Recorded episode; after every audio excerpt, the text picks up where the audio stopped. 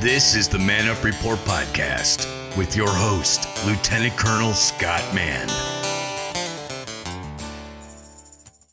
While your military drops bombs on us that cost $250,000, our surrogates kill your people with bullets that cost 50 cents. This is a paraphrase of a piece of propaganda that was put out in an English speaking video, perfect English, by the Islamic State to the American people in November of 2015 entitled No Respite.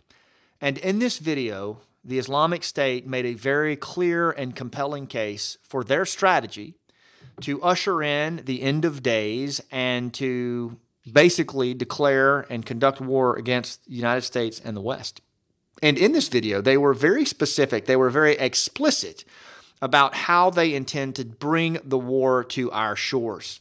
Hello, everybody. This is Scott Mann. I am your host for the MannUp Report, and I am your source for leadership issues that you can trust. And I am one of those guys who spent most of his adult life fighting um, enemies abroad as a Green Beret, and now I'm retired after five years, and I spend time now sharing with you the issues and challenges that we face in leadership here in America and uh, abroad. But but really, I try to bring it back to what we're up against as leaders, regardless of your discipline, regardless of what you do. What do we face as leaders?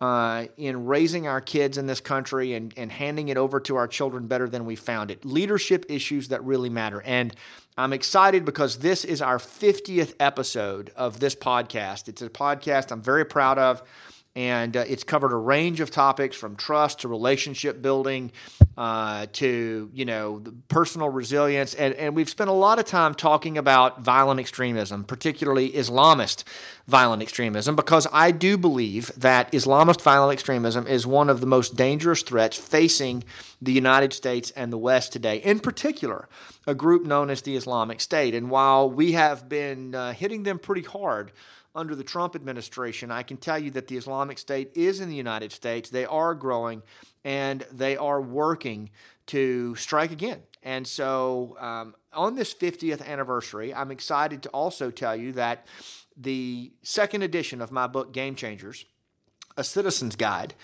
uh, to Defeating Violent Extremists, is coming out December 7th. So, uh, it'll probably be out by the time this podcast uh, hits the streets. And this particular edition of Game Changers is really designed to be more user friendly to you, the civilian, regardless of your background, regardless of what you do. If you care about this country, if you care about the security of our children and our freedom, this book is for you because an informed, activated citizenry is the best weapon we have against violent extremism, whether that's abroad or at home. And my observation has been that in the last 16 years, the longest war in our nation's history, three times longer than World War II, we are losing this war, and largely because our politicians and our senior policymakers are not taking the threat seriously. They're trying to apply the Western preferred way of war, a square peg and a round hole, against an enemy that is fighting it entirely differently and is not playing by our rules, hence the name Game Changers. And these are lessons we learned the hard way in the villages of Afghanistan. After 10 years, we started to apply, only to have the rug pulled out from us as Green Berets about three or four years ago uh, by the Obama administration as we pulled out of Afghanistan. And now, the, the, you know, the chickens have come home to roost. ISIS is now uh, prevalent in the West and operating to some degree in the United States. So, the second edition of Game Changers. I wrote it for the reason of getting you, the citizen, informed and activated about this so that you can vote properly, you can demand better results out of our leaders, out of our policymakers, out of our security officials, because ISIS is here now. And even if it's not the Islamic State, we have such an erosion of trust in our country. We have so many marginalized groups out there right now. Um, we've lost our national unity in many ways that, you know, a lot of the principles in this book, even if it's not dealing with violent extremism, can be used to stabilize community areas and reconnect them with the government in a way that is responsible and pragmatic. And that is the subject of this 50th episode on the MannUp Report podcast. And I'm really, really excited to bring in a guy that I've been wanting to get on here for a long time. His name is Matthew Millsaps. Is it Millsaps or Millsap, Matt? I'm sorry. Millsaps. Millsaps. Uh, that's what I thought. Yeah. Plural is in more than one. yeah, got it. And uh, and and and Matt is a law enforcement leader in West York Borough in Pennsylvania. Um, it's a it's a it's a it's a borough that I'm going to let him tell you about that had a unique set of challenges. But Matt spent some time uh, as a civilian in the Department of Defense uh, helping us fight this war, and he was exposed to the Game Changers methodology, what we called village stability operations, when it was being employed in Afghanistan. And when he stepped into a position of leadership with the police department in West York, he decided that he was going to bring that approach and a few other counterinsurgency approaches to bear. Um, in his community, and so I, and he's had a, a he's had a, a, measure of success on this, and so uh, for this 50th anniversary, I thought it would only be fitting, and with the release of Game Changer Citizen Edition um, that we bring Matt on and let him talk about what he's doing and what he's done with this approach. So, with that and that, that very long introduction, Matt, welcome to the MannUp Report. Well, thank you, uh, Scott. It's it's great to be on with you. Yeah, man. Thanks. Uh, it's really cool to have you on here. And so, I wonder if you could tell us just a little bit about your background, Matt, and uh, what what led you to where you are right now? What led you to this interest in uh, taking a, frankly, a Green Beret style program of dealing with communities? And uh, you know, how did you even how did you even come across that? Well, Scott, I, it, and I, will try to try to get to the point as, as quick as I can with you. Um, basically, I had been a, a, a police officer, uh, and that's one thing I want to note. I know I know we like to call ourselves law enforcement officers these days, but uh, truthfully, I think that uh, paints, uh, you know, a very narrow scope of what we do. At the local level, we're police. We're the police of the community. Uh, law enforcement shouldn't just be what we're focusing on. Uh, we have a responsibility to police our public and work with them as opposed to just enforce laws. And so, um, having said that, I had been a police officer in, in, in Pennsylvania back in the late 90s. Uh, I went on to become a detective with a vice narcotics unit. And then in the early stages of the war, um, you know, I, had to some degree uh, felt felt somewhat of a, uh, a, a calling to the government and uh, did some private contract work, and ultimately that led me into a civilian position within the U.S. Defense Department. Um, and and certainly, I, I want to make it very clear. I was in. Uh, I had a pretty cool job, I, but I was in a support role, and I, I, I worked with a lot of organizations, uh, some of uh, the other governmental agencies, as well as the the Army specifically and extensively, and in support of 20th Special Forces Group. Um, uh, for for a period of years, uh, and and I want to make sure you understand. I'm I'm certainly not trying to advertise myself as something I'm not. I was in a support role, but I really uh, enjoyed my job and I enjoyed uh, looking at things uh, that, that the U.S. military was doing, and, and especially in the tribal areas of Afghanistan uh, with the VSO program that, that you created, more or less. And, and having said that, uh, one of the things that happened was uh, I got a, the offer about a we're going a little over a year ago now originally as an acting chief, and then uh, ultimately I got the permanent appointment to chief of police and public safety for uh, this small municipality in, in York, Pennsylvania. Um, one of the things that I think was beneficial to me is it's my time away from law enforcement. Uh, let me recognize uh, in a lot of ways objectively where I think U.S. law enforcement and police have gone wrong. And, and I recently wrote uh, an essay that uh, suggested that uh, I think there's seven things we've done horribly uh, in the last three decades as police officers in the United States, and the number one thing is we haven't marketed ourselves well. Uh, you know, we do a lot of really great things, we just don't advertise it, and unfortunately, uh, and the media drives us to some degree. Uh, oftentimes, when you hear police, you you you you you know the, the the public has drawn a negative uh, condemnation towards it. But uh, anyways, having said that, Matt, uh, let me stop you there. I want to I want to just that's a really important point. If it's okay, I'm gonna I'm gonna stop you at certain points because you, are hitting on some things already. I, sure. I, one, I appreciate you bringing out the definition of police versus law enforcement, and and and that's an example right there where you know, I never even thought about that, and that's a that's a great thing to to to correct me on and to bring up that you know we we should have a more robust definition of policing than just law enforcement. Makes perfect sense. The other thing you talk about is this um, is how we market ourselves. You know, we went through this and are still going through this. I believe in special forces, where you know we we we take the quiet professional mantra too far and and people don't know who the hell we are right? I mean even in washington d.c i will tell you a range of policymakers and senior leaders think that the special operations community is comprised primarily of door kickers and hostage rescue and direct action. And while there is a lot of that uh, our relevance as special forces by, with, and through um, moving people to action from the bottom up. That stuff's not even on the minds of policymakers and politicians, which is a problem when it comes to strategy. So I get you. And uh, I just want to bring that out for anyone listening to this. It, you know, the first thing is to be able to market and talk about your relevance, your role, your mission in the context of the larger issue, and not just assume that people know who you are, right?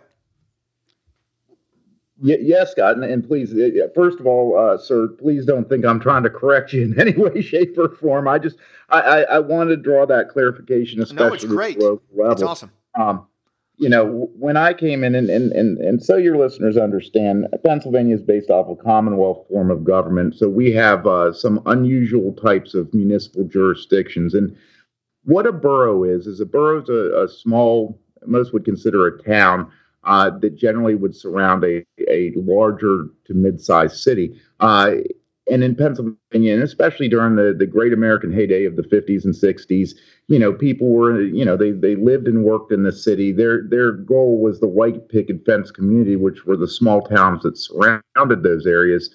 Um, and those areas were considered boroughs. Uh, and mm-hmm. they were their own incorporated form of government. And to give you an example, and, and, and have, help your listeners understand, I have a town that is literally one square mile populated by approximately 10,000 people. So okay. uh, that ties in and that's relevant because of this. One of the things that I think we'll get into in a little bit is talking about identification of what the problem is. One of the problems is our community was never designed to house and fit that many people. Uh, back in the 50s, you know, they uh, we are compromised mostly of what's called a row home or row style housing. Some people would associate that with townhouses. Uh, basically, you have several homes attached that are uh, you know, vertically high. However, horizontally, you know, eh, they they are only you know 15 feet wide. However, they may have three or four floors. And those three or four floors were originally designed to contain uh, one one family, one you know the, the the family unit. Now what we've done is because we got very relaxed in the way we wrote laws and ordinances, is rental properties have have replaced those single families as the suburbs have been pushed out in urban sprawl. And what we have now are three to four families living in what was used to be designed or what used to be designed for one family. So you have a lot of people living right on top of each other. And, you know, the first thing I looked at is uh, I asked all the officers that, that were under me, um, and we did have to rebuild the department to some degree. I asked all the officers, you know, uh, I, I, want the answer to the question of why somebody would rather live next door to a drug dealer than call the police and tell them that there's a drug dealer next door. And so basically, uh, from that point, we we we have been uh, incorporating the, the VSO methodology and the game changer methodology are uh, when I came into uh, command. Unfortunately, we were going through a pretty uh, a period of struggle for our little town. Um, right. As all U.S. cities were, and, and within the last few years, the trend has been uh, a lot of uh, question and outcry towards the way police officers have conducted themselves. Uh, our mayor, we have our government entity is is, is uh, based and comprised of a small uh, council of five people as well as a mayor. They are all elected uh, elected officials. Uh, the mayor at the time had uh, put a series of what had racial undertone Facebook posts on social media that drew international attention, actually. And literally, the first few days I was acting in the role of chief of police, I was coordinating uh, you know, Black Lives Matter rallies and things like that, dealing with the security and, and the, the police response to movements. Uh, ultimately, that that that particular mayor was uh, resigned and, and, replaced by uh, somebody who's been been uh, a lot more strategic and supportive to to what we're trying to accomplish within our borough. So, what were some of the conditions, Matt, when you took over? Like, what were you looking at that that told you you needed a change here? Give us uh, some sense in just a minute or two. Like, what were you up against in your community? What we what we looked at was this. First of all, for, for being such a small town within our county, we had the highest number of what would be considered Part One crimes uh, by the FBI, by the Department of Justice, and the Uniform Uniform Crime Reporting uh, standards. We had basically the highest number of for lack of better words, felony offenses uh, occurring within our jurisdiction. We had an extreme uh, problem with transient population, transient uh, violence and crime spilling over from our uh, the, our neighboring city. Uh, not to mention the issues we had with local government. We had a population. our citizens, our residents, were very reluctant to talk to the police our police uh, was were very short staffed, very overworked. Uh, we hadn't really dedicated anybody towards conducting long term criminal investigations and tackling the problems of the heavy felony caseload. Excuse me. So we saw uh, a lot of our cases weren't were being resolved through, uh, you know, unfortunately plea agreements, and in some cases being dismissed because we were trying to just put band-aids on issues and making a quick arrest but not doing much follow-up not continuing through with things. Uh, and again that that was uh, with a, a, much smaller department than what i've created. And again i'm not going to be in a position where I, I, throw stones. However the the predecessor the person that i replaced uh, they were very uh, they they held on to what was a very uh, you know reflective actually of a lot of police leaders uh, they were very uh, pro enforcement. Most of our efforts were, as a police department, were uh, you know directed towards that direct action, if you would. Right. Uh, you know, making arrests. Uh, you know, saturation patrols. Uh, really, the only encounters the citizens were having with the police were that they were either getting stopped and searched or arrested for something. Uh, you know, one of the things that I recognize uh, is we can't arrest our way to victory. Uh, right. You know, we, we, we can't arrest our way to public trust. So, right. No, that's that's spot on. And, and I was just going to jump in for a second there and and and you know let folks know that you know with the with us in Afghanistan when we let's let's just jump across the ocean here. When we were by 2010 you know we had spent most of our time after 9-11 you know kind of walking the enemy down and um, and targeting the enemy. And you know for us it was attrition based warfare mostly capture kill kind of things. Mm-hmm. uh, and we got a lot of them we got a lot of them uh, antonio giustozzi uh, estimates that we were spending about $16 million for every Taliban we killed on the battlefield in 2005, just to give you an idea of the amount of money we were spending. And by 2010, there were more Taliban in the rural areas, Matt, than when we started, as you know. And and so we had to get back to our roots. We had to make a change. And it's just interesting to me to listen uh, as you talk about what was going on in your borough when you stepped in. And, and the biggest thing I just want to highlight here is that trust gap, that capacity gap between the community and the government. And, you know, I think it is a universal tension that you find in societies all over the world. But if left to its own devices, especially today in a trust depleted environment, it can really cause problems and it creates an environment that can be exploited by bad actors. So, you know, that takes us to where you were, you know, you decided to come in and, and try a different approach. Uh, talk to us about that and, and some of the things that uh, that you did and, and, and how they worked.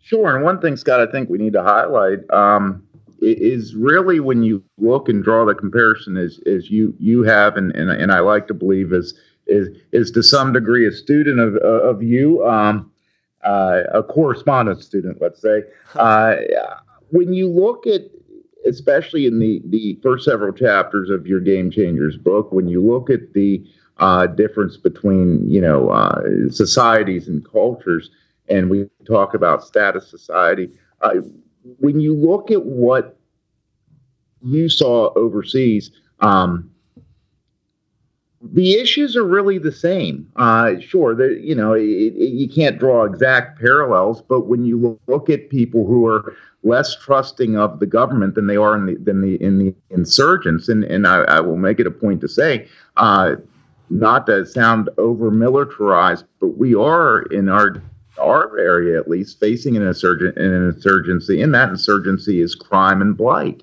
uh, transient criminal activity and blight. So, right. Uh, you know, counterinsurgency methodology, though it may to some sound a little too uh, militaristic, is in fact what we're employing here. Uh, right. We're just doing it through different means. And, yeah, and, and uh, sorry with that long drawn out. No, no, it's fine. It's what, it's what Go ahead. I, I, I, I, lost my train of thought as to what you had actually asked. Well, no, what, what I wanted to point out here was that, um, you know, it, it, it is easy, I think, for, you know, folks to say, well, you know, what you're talking about, Scott, is Afghanistan. What Matt's talking about is community policing. And, and I get that. But here's one thing that I, a thread that I want to throw out here for anyone listening to this, especially for our law enforcement brothers and sisters, is here's the thing there is an overwhelming body of evidence that shows that humans, remark, regardless of their language, their culture, uh, their socioeconomic status, humans are remarkably similar in how we are wired to interact with each other. In other words, the things that exist in human nature, group dynamics, are just as prevalent in you know modern contract society like West York borough as they are in Pashtun, Kandahar, Afghanistan. Humans are wired essentially the same way. We're wired for meaning, we're wired for struggle. Uh, we perceive resource scarcity as a threat. We are emotional creatures. We're wired for story. We're constantly assessing our status against other humans. That's what we do. And the more, so in chapter three of Game Changers, where I talk about status and contract society and, and, and who we really are below the waterline, you know, Matt picked up on that and saw that there are a range of commonalities across the country and that those factors are there and if not dealt with they can they can eat the lunch of a society so uh, I'm glad that you picked up on that, Matt, and, and I'm, I'm, I'm glad that you saw the, the, the potential applications there. So, what were some of the things that you started to bring in um, in West York Borough as you as you looked at this approach? My my goal over the last that last year essentially has uh, following your guidance, it, it, Scott, has, has been been threefold. Um, the first thing we wanted to make sure that the community recognized was that we as a department uh, were there to act as their community guardians 24 hours a day, seven days a week. And in order for me to honestly look the residents in the eye and say we were prepared to do that, uh, you know, I had to focus a lot on increasing our manning level, focusing on, on uh, what our missions were, redefining our vision as a department, looking at our core values, and adding additional officers. So we went from basically seven when I walked in to now we're holding holding fast at 15, 15 officers with two dedicated towards just dealing with you know the, what the I refer to as those part one criminal offenses. So that way we uh, let me let me ask you this, man. I'm sorry to interrupt, but so you know, obviously, you're taking a community-based approach, and you had to address this issue with your officers, increase your numbers, but also address kind of the mindset. What did you find? Because one of the things that I always say is it's got to be the right people. Um, you have to have the right people on the team for this kind of work. It's not for everybody. What did you find that you had to do to address? Was there a mindset issue here, and did you what did you do to change it? There, there, there was, uh, and that's one thing I, I, think to some degree that we have certain benefits that you guys didn't over in the tribal areas, and in the same light, I think you guys had some advantages that that we don't. One of the things that I focused on was bringing the department into the community, and kind of as you refer to getting surrounded. Okay, uh, you know, unfortunately, due to uh, contractual agreements with unions and things like that we can't mandate that officers live within a municipality. Um, in the U.S., unfortunately, I would love to say to you, sir, that we would bring everybody in and live in the town that we police. The one thing I will throw out to you, though, is that to some degree, um, the public in some cases struggles with knowing where the boundaries are. If they know where the officers live, you know, there have been cases where they've gone to homes at 3 a.m. and things like that. So I, I do right. understand both sides of the situation there. But, anyways, having said that, we focused on getting surrounded and embedding into the community and doing it in a manner uh, such as for our housing project complexes, having an embedded officer program where I have two officers mm-hmm. that basically oppose each other on shift and can always be present within some of these communities. So that way they don't just have one particular officer. They have, uh, you know, if this officer's not working because they're at home with their family, there's another officer that's there. Uh, building that trust, if you would, within the community. Um, was there pushback on that, Matt? I mean, was there? I mean, did, did you have to kind of, you know, did you have to change some mindsets? And I'm sorry that I know that's where we're, where we're going with things.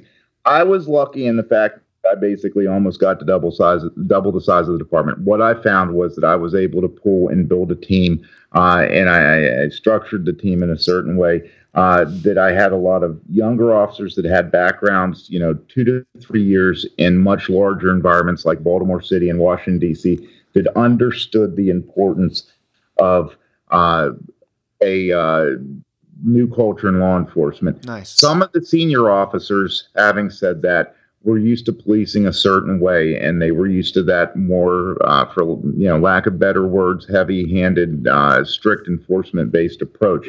Here's what did it for them, Scott. Now, don't get me wrong. Uh, there's some that probably still struggle with my methodology. One of the things that I found I was actually amazed by is some of the uh, some of the most strict and most enforcement-based officers uh, that I was really cringing about how, how I was going to bridge the gap there to make them, uh, for lack of better words, maybe a little more kinder and gentler and see things from a different perspective. Here's what did it for them when they started recognizing that by working with the community as opposed to just trying to arrest the community, they were getting better intelligence they had a better feeling inside that they were actually helping people in their lives and making a difference. And basically, uh, giving them the opportunity to experience perhaps a little bit more of a personal reward. That actually worked to my advantage. And I was amazed to see that a lot of officers that I thought would struggle with this mindset actually just needed to feel good a little bit about it and recognize that what they were doing, they were getting different results and results they liked. And some of the ones that may have been my biggest critics are now my biggest fans. Yeah, I love that, man. And, and I saw similar things in Afghanistan and other places where, you know, um, some because we had built such a culture over the last several years of kinetic approaches, which you got to do some of that. I'm not advocating that you stop doing arrests or that you stop kicking down doors. You got to do some of that. But understanding yeah. that the community, here's the bottom line the community when it comes to violent extremism, when it comes to instability of any kind, you know, um, crime, blight, insta- violent extremism, the community will either be an accelerant or an antibody to instability. And the answer to that usually lies in how we engage the community and and our relationship with the community. And and it's so I'm it's just fascinating for me yeah. to, to listen to you on this and how you approach this. So you you wrote me a, a, note a while back too, where you talked about some of the things that you did to address another game changer principle, which is to meet them where they are, not where you want them to be. I mean, the tendency in this day and age, Matt, like you said, is to focus on the arrest, to focus on the stats, um, you know, walk around in the in, in the body armor and the and the Velcro, you know, and and and take that approach to both soldiering and law enforcement. Mm-hmm. But you took a different approach. You met people where they were, and you addressed some things that a lot of law uh, police officers these days maybe don't. Talk to me a little bit about that and what you did. Sure, uh, and and and, and Scott, if I'm following you correctly, and, and and I know exactly you know kind of kind of where we're going. First of all, I I actually uh, as as a leader within the organization. First of all, I I view myself in more of a support role. I recognize and here's an important thing to remember is that uh, today in the United States, I could be the best administrator in the world. I could be the best leader. I could write all the best policies you've ever seen. But at 3 a.m., it's the split second decision and judgment of my as junior patrol officer that can change the face of law enforcement in all of Pennsylvania. And hopefully you understand where I'm going with that. I need to trust my people and let them make the right decisions. However, in the same light, I represent our department. I've done some things like, for example, I don't wear a uniform. I dress actually rather casually because I found that in many ways the public uh, feels that that's more appro- approachable. Uh, and to some degree, our agency in general, I started giving our officers options as far as their uniform attire. And maybe, for example, going from uh, what they used to wear, which was truly like a, you know, I mean, they had whistles hanging off their uniforms, big, you know, ties year round and things like that, to a more relaxed polo shirt kind of environment. Uh, just if nothing else, to put put the uh, the residents and the, the, the public at ease a little bit. But also one of the things, uh, since we're you know speaking, uh, meeting them where we are, in tying into the last question.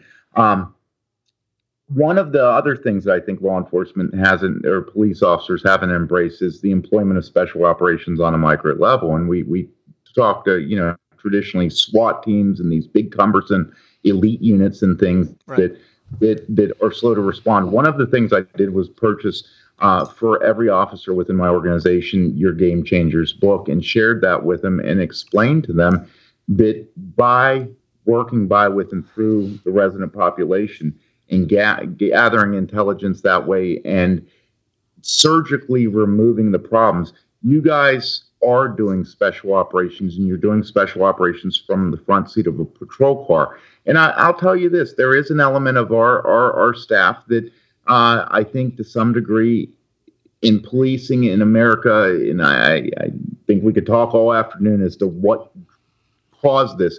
We developed to some degree a warrior mentality. Mm-hmm. Uh, we were impressed by Navy SEALs and Army SF guys and things like that. And unfortunately, all we saw was the the the, the direct action, being the best shooter, right. carrying the coolest guns and things like that. Uh, by teaching the officers and showing the officers and sharing with the officers your methodology, and that they are by getting to know people better and treating each public interaction as to some degree a personal experience and an intelligence gathering mission. Uh, they are uh,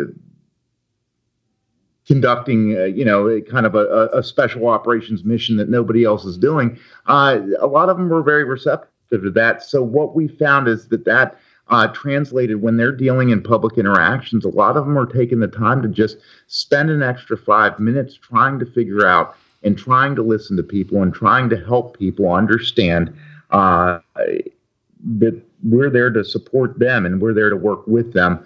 Uh, you know, no is no longer in our vocabulary. One of right. the things that police, unfortunately, and I think it's you know kind of exacerbated by uh, you know lawyers and, and the, you know the, the, lawsuits and things like that, is that uh, there's certain areas, certain things we're called to very often, uh, such as like child custody disputes and landlord tenant disputes and things like that that we don't really have jurisdiction over. And, you know, we say, no, that's not a police matter. And unfortunately, like in our department, we have a thousand calls for service a month at least. And three to 400 of them on average are those kinds of calls where there's not, you know, really anything that we could necessarily provide.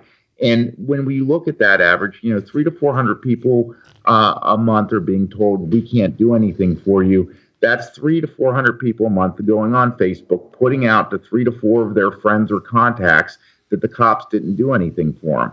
Uh, so, what I've encouraged is the officers, you know, though we might not have true legal jurisdiction over certain things, those officers are now uh, taking the time to share with somebody. Well, there's nothing we can do, but here's what here's what you can do. Or as you and I get into collaboration a little bit later, uh, we talk about extreme collaboration uh, here's the agency that can help you. And so now those people are logging into their social media accounts, and in some cases, as opposed to saying the cops didn't do anything for me, they're saying I called the cops and they told me to call this agency, or they gave me the paperwork I needed to file a lawsuit, or they gave me this. Basically, uh, you know, trying to meet and work with people at the local level and just help them resolve issues in their life. And these are issues, you just said something really key issues in their life, right? And that's what I want to try to get across here.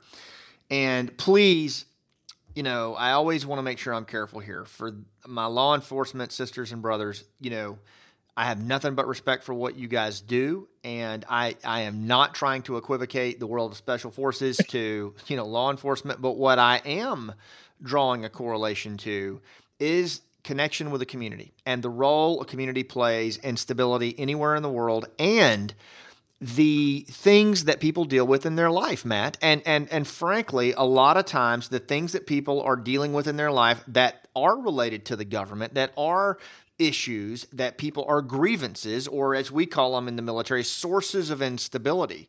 Those are the things that are often exploited. Those are the threads that are pulled by bad actors or cause an erosion of trust. And when police as that frontline interaction uh, interaction between you know top and bottom or formal and informal contract and status if they can't at least address those issues and you know connect on them and meet people where they are you're right you're leaving value on the table social capital is being left on the table to be exploited by a bad actor sure and what what we saw scott was I, and more specifically, I think one of the documents I shared with you is that twice a month I actually come in in the evenings and, and, and conduct what we call resolution sessions. So, in those cases where the officers don't necessarily have an answer, they can at least give the person something that says, right. hey, you know what? Here's one thing I'll tell you is nobody ever comes to the front counter in our municipal building and says, I have a problem. I want to speak to the most junior patrolman about it.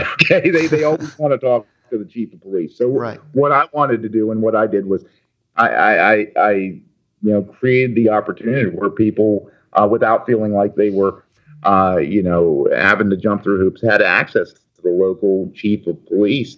Uh, not that I necessarily have the answers, but if nothing else, it makes them feel like they have an ear. And, and they do. And I, I don't want to make it sound like this is some approach, you know, some propaganda or anything like that. I try to help people resolve their disputes because what we do find is that there are certain people, and, and this is something that, you know, I, I could even provide you a metrics. There were certain issues between, for example, neighbors that were long running disputes that would get called two to three times a week for in some cases relating to property or relating to, you know, the, the neighbor's kids and things like that that unfortunately, because we might not have had standing or jurisdiction over, uh, we would just continue to get these calls and continue to generate police reports. By really giving somebody the ability to come in, say their piece, try to find a solution to their issue, and in some cases, just meet with the other half and try to find a happy medium. Some of those repeat callers or repeat issues, we've seen resolved. Yeah. And and, yeah. and again, uh, there are a lot of people in our area that still to this day are not trusting of the legal system. However, we can resolve their disputes, conflict resolution. Uh, those are things that that that that make and improve their quality of life. Uh, and, and and so that we're taking that on as a role too, if you would. No, absolutely. And and you know, anyone listening to this, if you deal with communities, regardless of what your role is, formal or informal title, uh, dispute resolution is a reality of life. And as long as humans interact with other humans, you're going to have honor and shame and revenge and feud, and it will be prevalent. And if it's left untended, then the disputes will be handled between parties and it's going to be ugly and it erodes trust. And ultimately, guess what? It creates an inroad for bad actors, whether those are gangs, mafia, uh, violent extremists, to pull the threads on those simmering tensions. I have seen it over and over and over again. And so the community based approach uh, that connects, um, that brings, um, that addresses these kinds of things is really what I mean by meet them where they are. And again, it doesn't even mean that you'll necessarily resolve them, but if you can even address them, connect, and connect them with someone else, it can have a huge impact. Now, that takes me to the next game changing principle, Matt, which is, you know, collaboration. I, you, there are mm-hmm. a lot of players in your borough, I'm sure, who represent development, who represent government, who represent um, minorities. How do you? I mean, it's a lot of actors, right? I mean, there are a lot of participants, and frankly, it can be mind-boggling. Uh, I would suspect, even in a small borough, the number of relevant players who are involved in a wicked problem like social stability or unemployment uh, or crime. How do you address the issue of collaboration. In other words, how do you how does your police department what role does it play in, you know, managing these various actors and herding the cats, so to speak, toward common solutions for a community? Sure, and and that's one of the things, uh, Scott. I, I referenced earlier that I, I kind of wrote a wrote a paper on on the, the, the seven things that we've done wrong as police officers over the last 30 years. Uh, one of those things is it falls under the, the heading of collaboration, if you would, and and and specifically the the collaboration with partner forces and the use of subject matter experts and private sector specialists.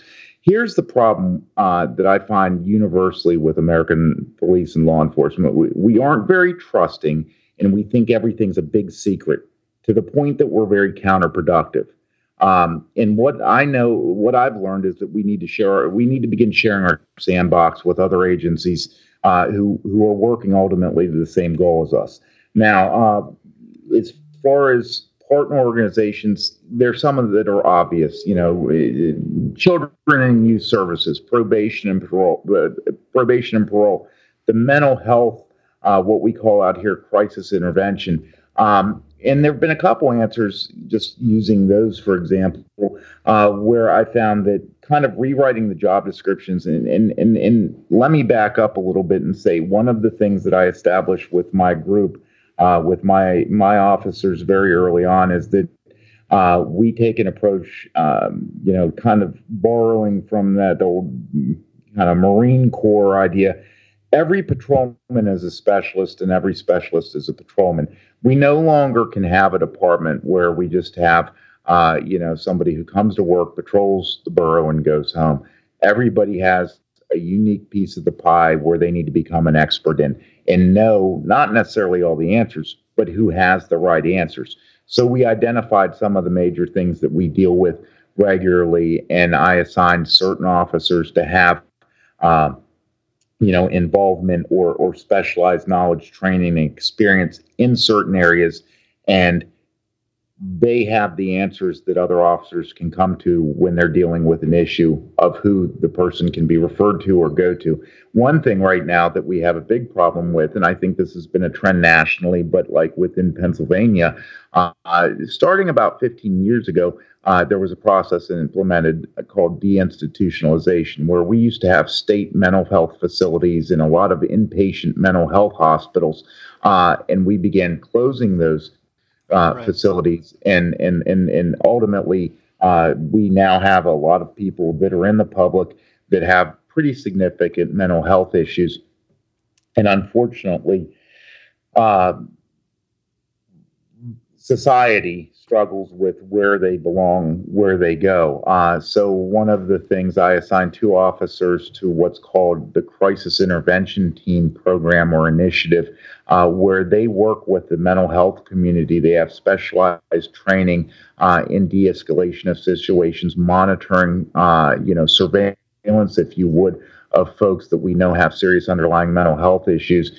And when we have problems with those individuals, uh, there's a core group, or actually, in in my case, there's two officers that generally will deal with them, make the appropriate referrals, work with the mental health agencies and and those partner organizations to find them maybe an inpatient, uh, pro- a short inpatient program or a uh, at least a, a, residential housing facility if they're homeless and that type of thing.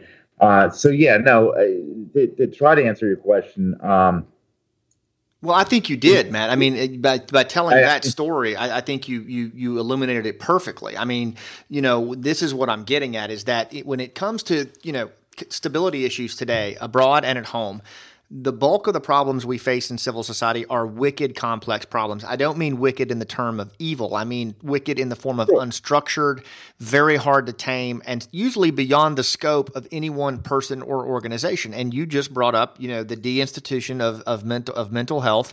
That's a national problem right now. It's come up in a range of circles.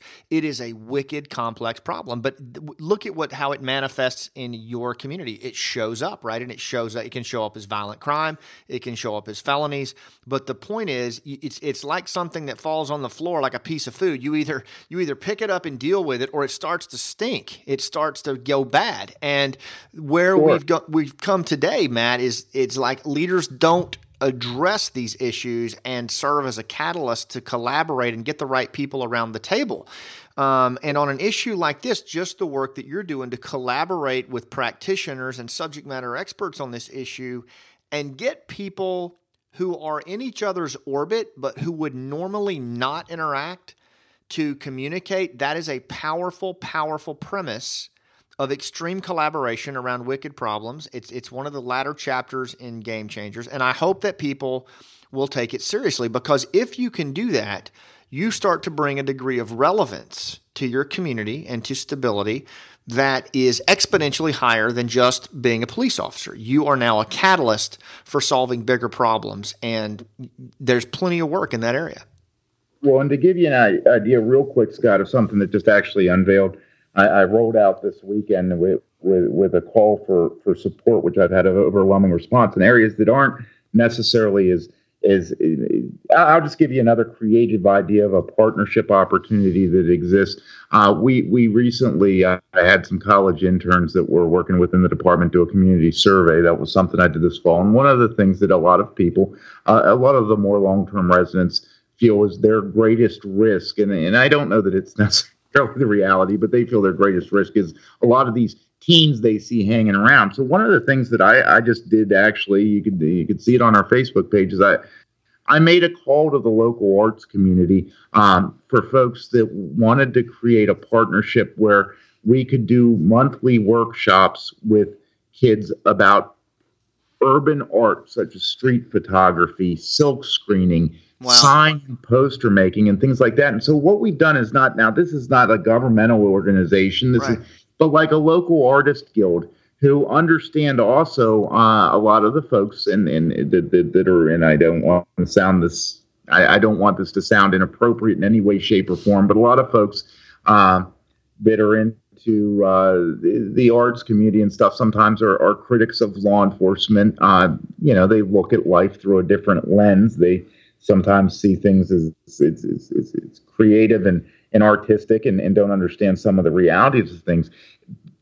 I've had a, tremendous amount of response uh, from them. So basically, by working with a, a local arts community to be able to bridge a gap where we bring some of our teens, if you would, uh, that are uh, you know maybe kind of on the fence right now as to whether or not they mm-hmm. they don't know where they're going, they don't have much hope in life, uh, as opposed to committing that act of criminal mischief is if instead of picking up a gun to shoot, they can pick up a camera to shoot. I'm trying to build collaborative efforts with unseeming partners, such as who would ever thought that cops are going to be working with artists? You know what I mean? Well, no, I, I, uh, I, I, totally, I totally get that, and you know, some people, some people won't. Some people's biases will get in the way of that, Matt. And and it's unfortunate because ultimately, again, I go back to your comment, meeting people where they live in everyday life, and and this is the kind of role that a catalyst leader like yourself can play. And it just doesn't it doesn't have to be law enforcement. This could be you know these types of connections that you make in your organization in your business. Um, is just seeing a gap and closing it through collaboration. Now let me let me ask you this, Matt because um, I'm going to have to start kind of winding us towards a strategic conclusion here. And so I'm wondering, we've talked about when, what it was like when you took over, the trust gap between the community and the government. We took we talked about how you you've brought in the right people, you've changed the mindset, you've addressed uh, this aspect of getting surrounded, of meeting people where they are, of collaboration, and even narratives and stories that you lead with that are different are you seeing any change? Are there anything, is there anything out there right now that tells you this is the right, wrong, indifferent kind of approach?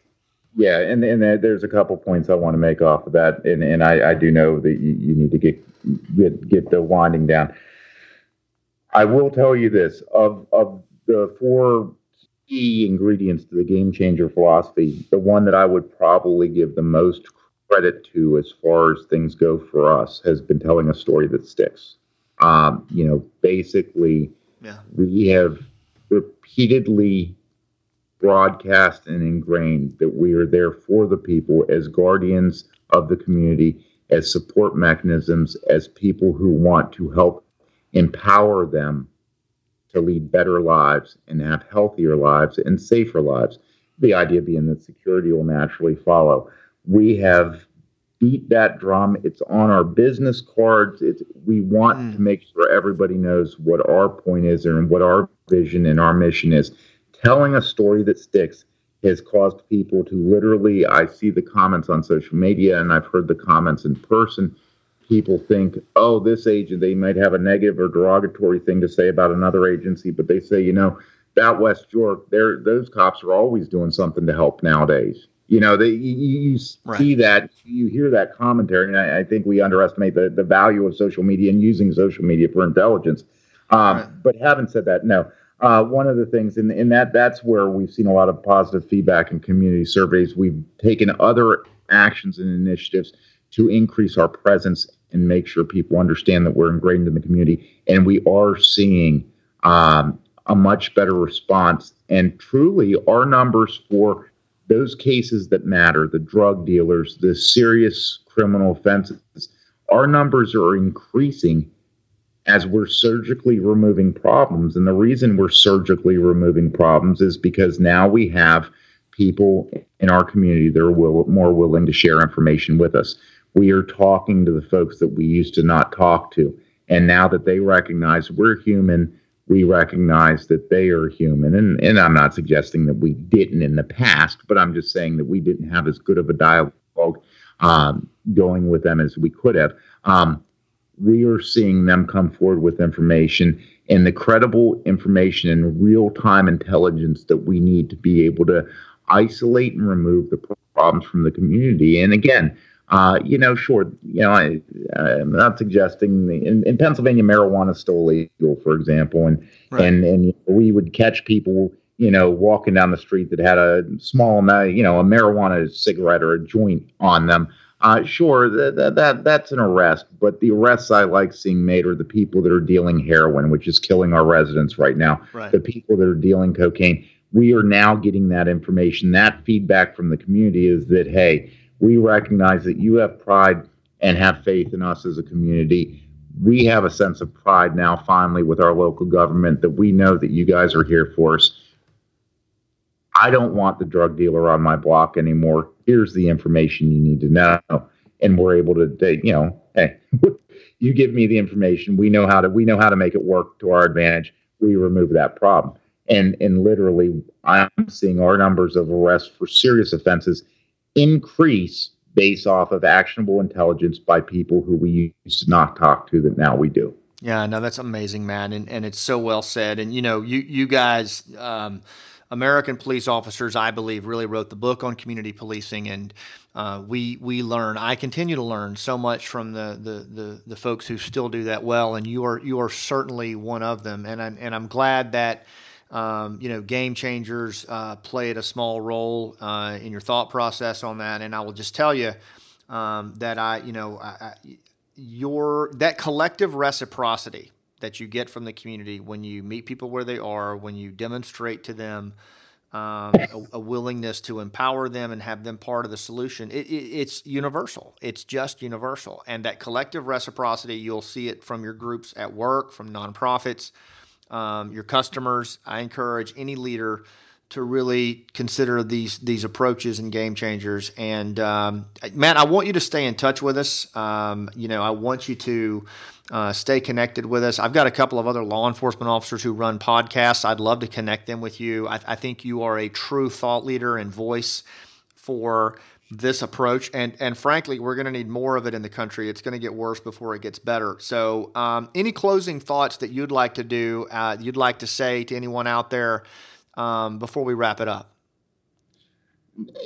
No and, and I, I, understand that that, that we've uh, we we've probably gone over the time limits but uh, having said that uh, I appreciate you taking the opportunity, and and, and I, I don't want you to downplay. Uh, you know, it's certainly humble of you to downplay the role game changers uh, placed in, in, in the model of policing that that I've adopted. Uh, I, I think I think that most of what we are doing are, are based off of your, your, philosophies and ideas. And and the one thing I, I alluded to it earlier, Scott, is that you know one of the things where I you had the advantage that I don't is that you had your Green Berets living in in in in in the villages, living in the the tribal area. And I, I said there was some distance. The one thing that I think I have the advantage over you, though, however, in domestic law enforcement or or policing, is that we're not on a nine month rotation. We're not on an 18 month deployment. We're right. going to be there and we're going to build from the community. So some of the things that yeah. um, maybe we weren't able to get into with some of the VSO models as far as the economic development. And I know you guys did a lot of work in that area, and there's some really awesome and impressive accomplishments. We're in for the long haul, and we're going to be my officers that I just hired are going to be in this community for the next 20 to 30 years. So you, they have a vested interest. So we're kind of rebuilding right now. And I, I think it, it will lead to a point where uh, we could do some really true awesome things and really expand the scope of law uh, policing, as I like to call it, or you know, law enforcement as it's generally recognized. Uh, I think we can we can try some really neat stuff in the future and and really work outside what was viewed as our traditional role. Yeah, I I, I agree. And uh, one commitment I'll make to you right here on the air. Um, uh, Matt, is that uh, we'll find a way. If you'd like me to do it, I'll find a way to get out to your um, your borough, and I'd, I'd love to, to have a chat with your folks and uh, you know offer any kind of talk or training that I can do uh, to, to, help with what you're doing, and uh, just make that part of uh, how I try to give back a little bit. So we'll we'll talk about that offline. We'll find a way to make that happen. I'm up in the Northeast a good bit, and I'm, I'm sure we can find a way for me to get out to your location and do some training if you guys want to do it. And uh, I just applaud what you're doing, man, and uh, you're going above and beyond the uh, the elements of of what typical.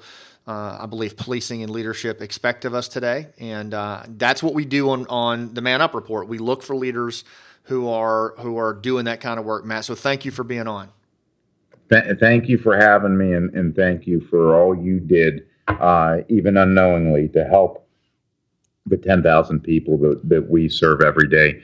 Uh, you know, there there are people out there. I assure you that I, I think would would certainly vouch that their life is better because of ideas you came up with, Scott. So thank you very much for everything you've done to support me.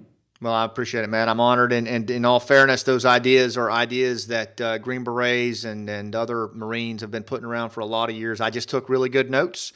Um, and I was blessed to be around some heroes, many of whom are not around anymore, uh, who showed me these lessons and us these lessons. So it's so cool to see them being used to stabilize our communities at home. Now, for those of you listening, uh, as we wrap up here, just a reminder that the Game Changers second edition, the Citizens Guide, is out on December 7th. Uh, it's in Amazon in both hardcover form and Kindle. Uh, I'm going to be talking about the book on my official Scott Mann Facebook page, rooftop underscore leader on Instagram, at Real Scott Mann on Twitter uh, rooftopleadership.com. We've got a really cool video blog coming out every week this month. Uh, our theme is Change the Game. So, we're talking a lot about the kind of things that Matt and I talked about today in a range of ways, not just law enforcement, not just defeating violent extremism, but these principles are universally applicable in every aspect of your life and business from nonprofits to school teachers to school boards to Fortune 100 companies. And I know because I teach and train in all of them and I've seen the return on investment and the return on leadership. It's powerful, powerful stuff. One other announcement here is uh, the MannUp report. We're going to keep it going, but we're going to start pulling this thing back to a monthly report. Uh, it's going to be kind of a uh, geopolitical, uh, strategic um, homeland kind of talk when uh, you know talks like what Matt and I have had.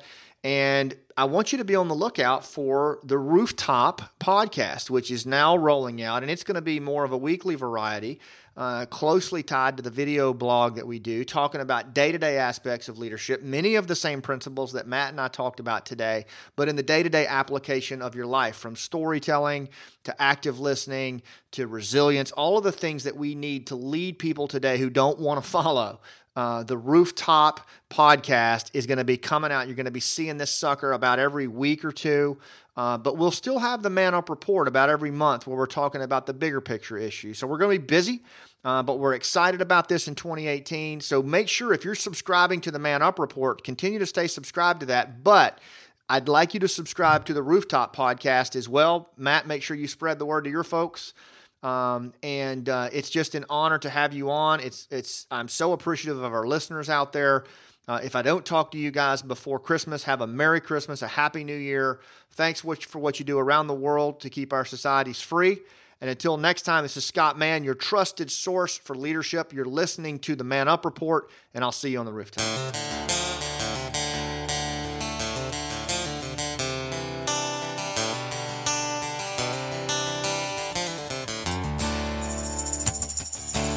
I fell asleep around Macon, running 80 on Highway 75.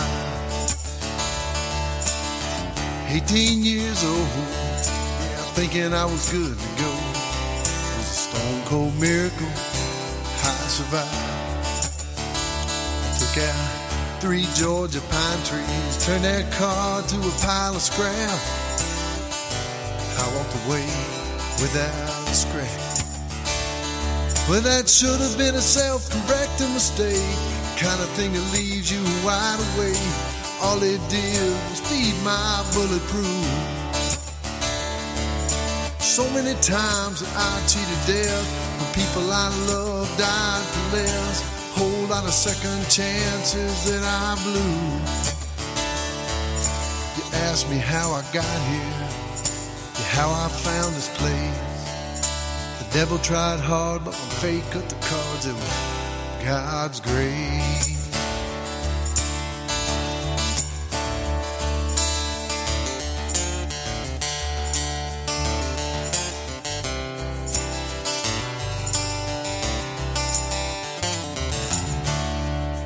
Fast forward to an angry young man fighting in the hills of Afghanistan, living for the moment on a one-way track. Learned my trade and I learned it good. I learned the value of brotherhood. Still cuts me like a knife, the ones that didn't make it back. Well, I can see their faces when I close my eyes. Brother, you can bet as long as I'm alive, they'll live on like a solid gold country song. So many times that I cheated death, when people I love died for less. Sometimes it don't seem right that I live on. You ask me how I got here, how I found this place. The devil tried hard, but when fate cut the cards, it was God's grace.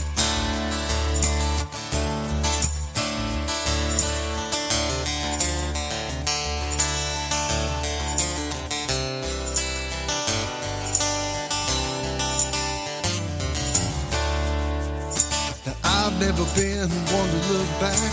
The one thing stopped me in my tracks was when they laid that baby girl in my arms.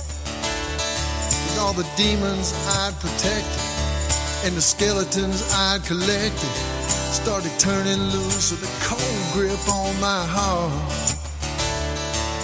I guess I found a little clarity. For once in my life, I could finally see it ain't my job to understand. And all of the times that I cheated death, when people I love died for less, only God knows a plan. Only God knows a plan. Ooh, yeah. You ask me how I got here, how I found this place. Devil tried hard, but when fate cut the cards, it was God's grace.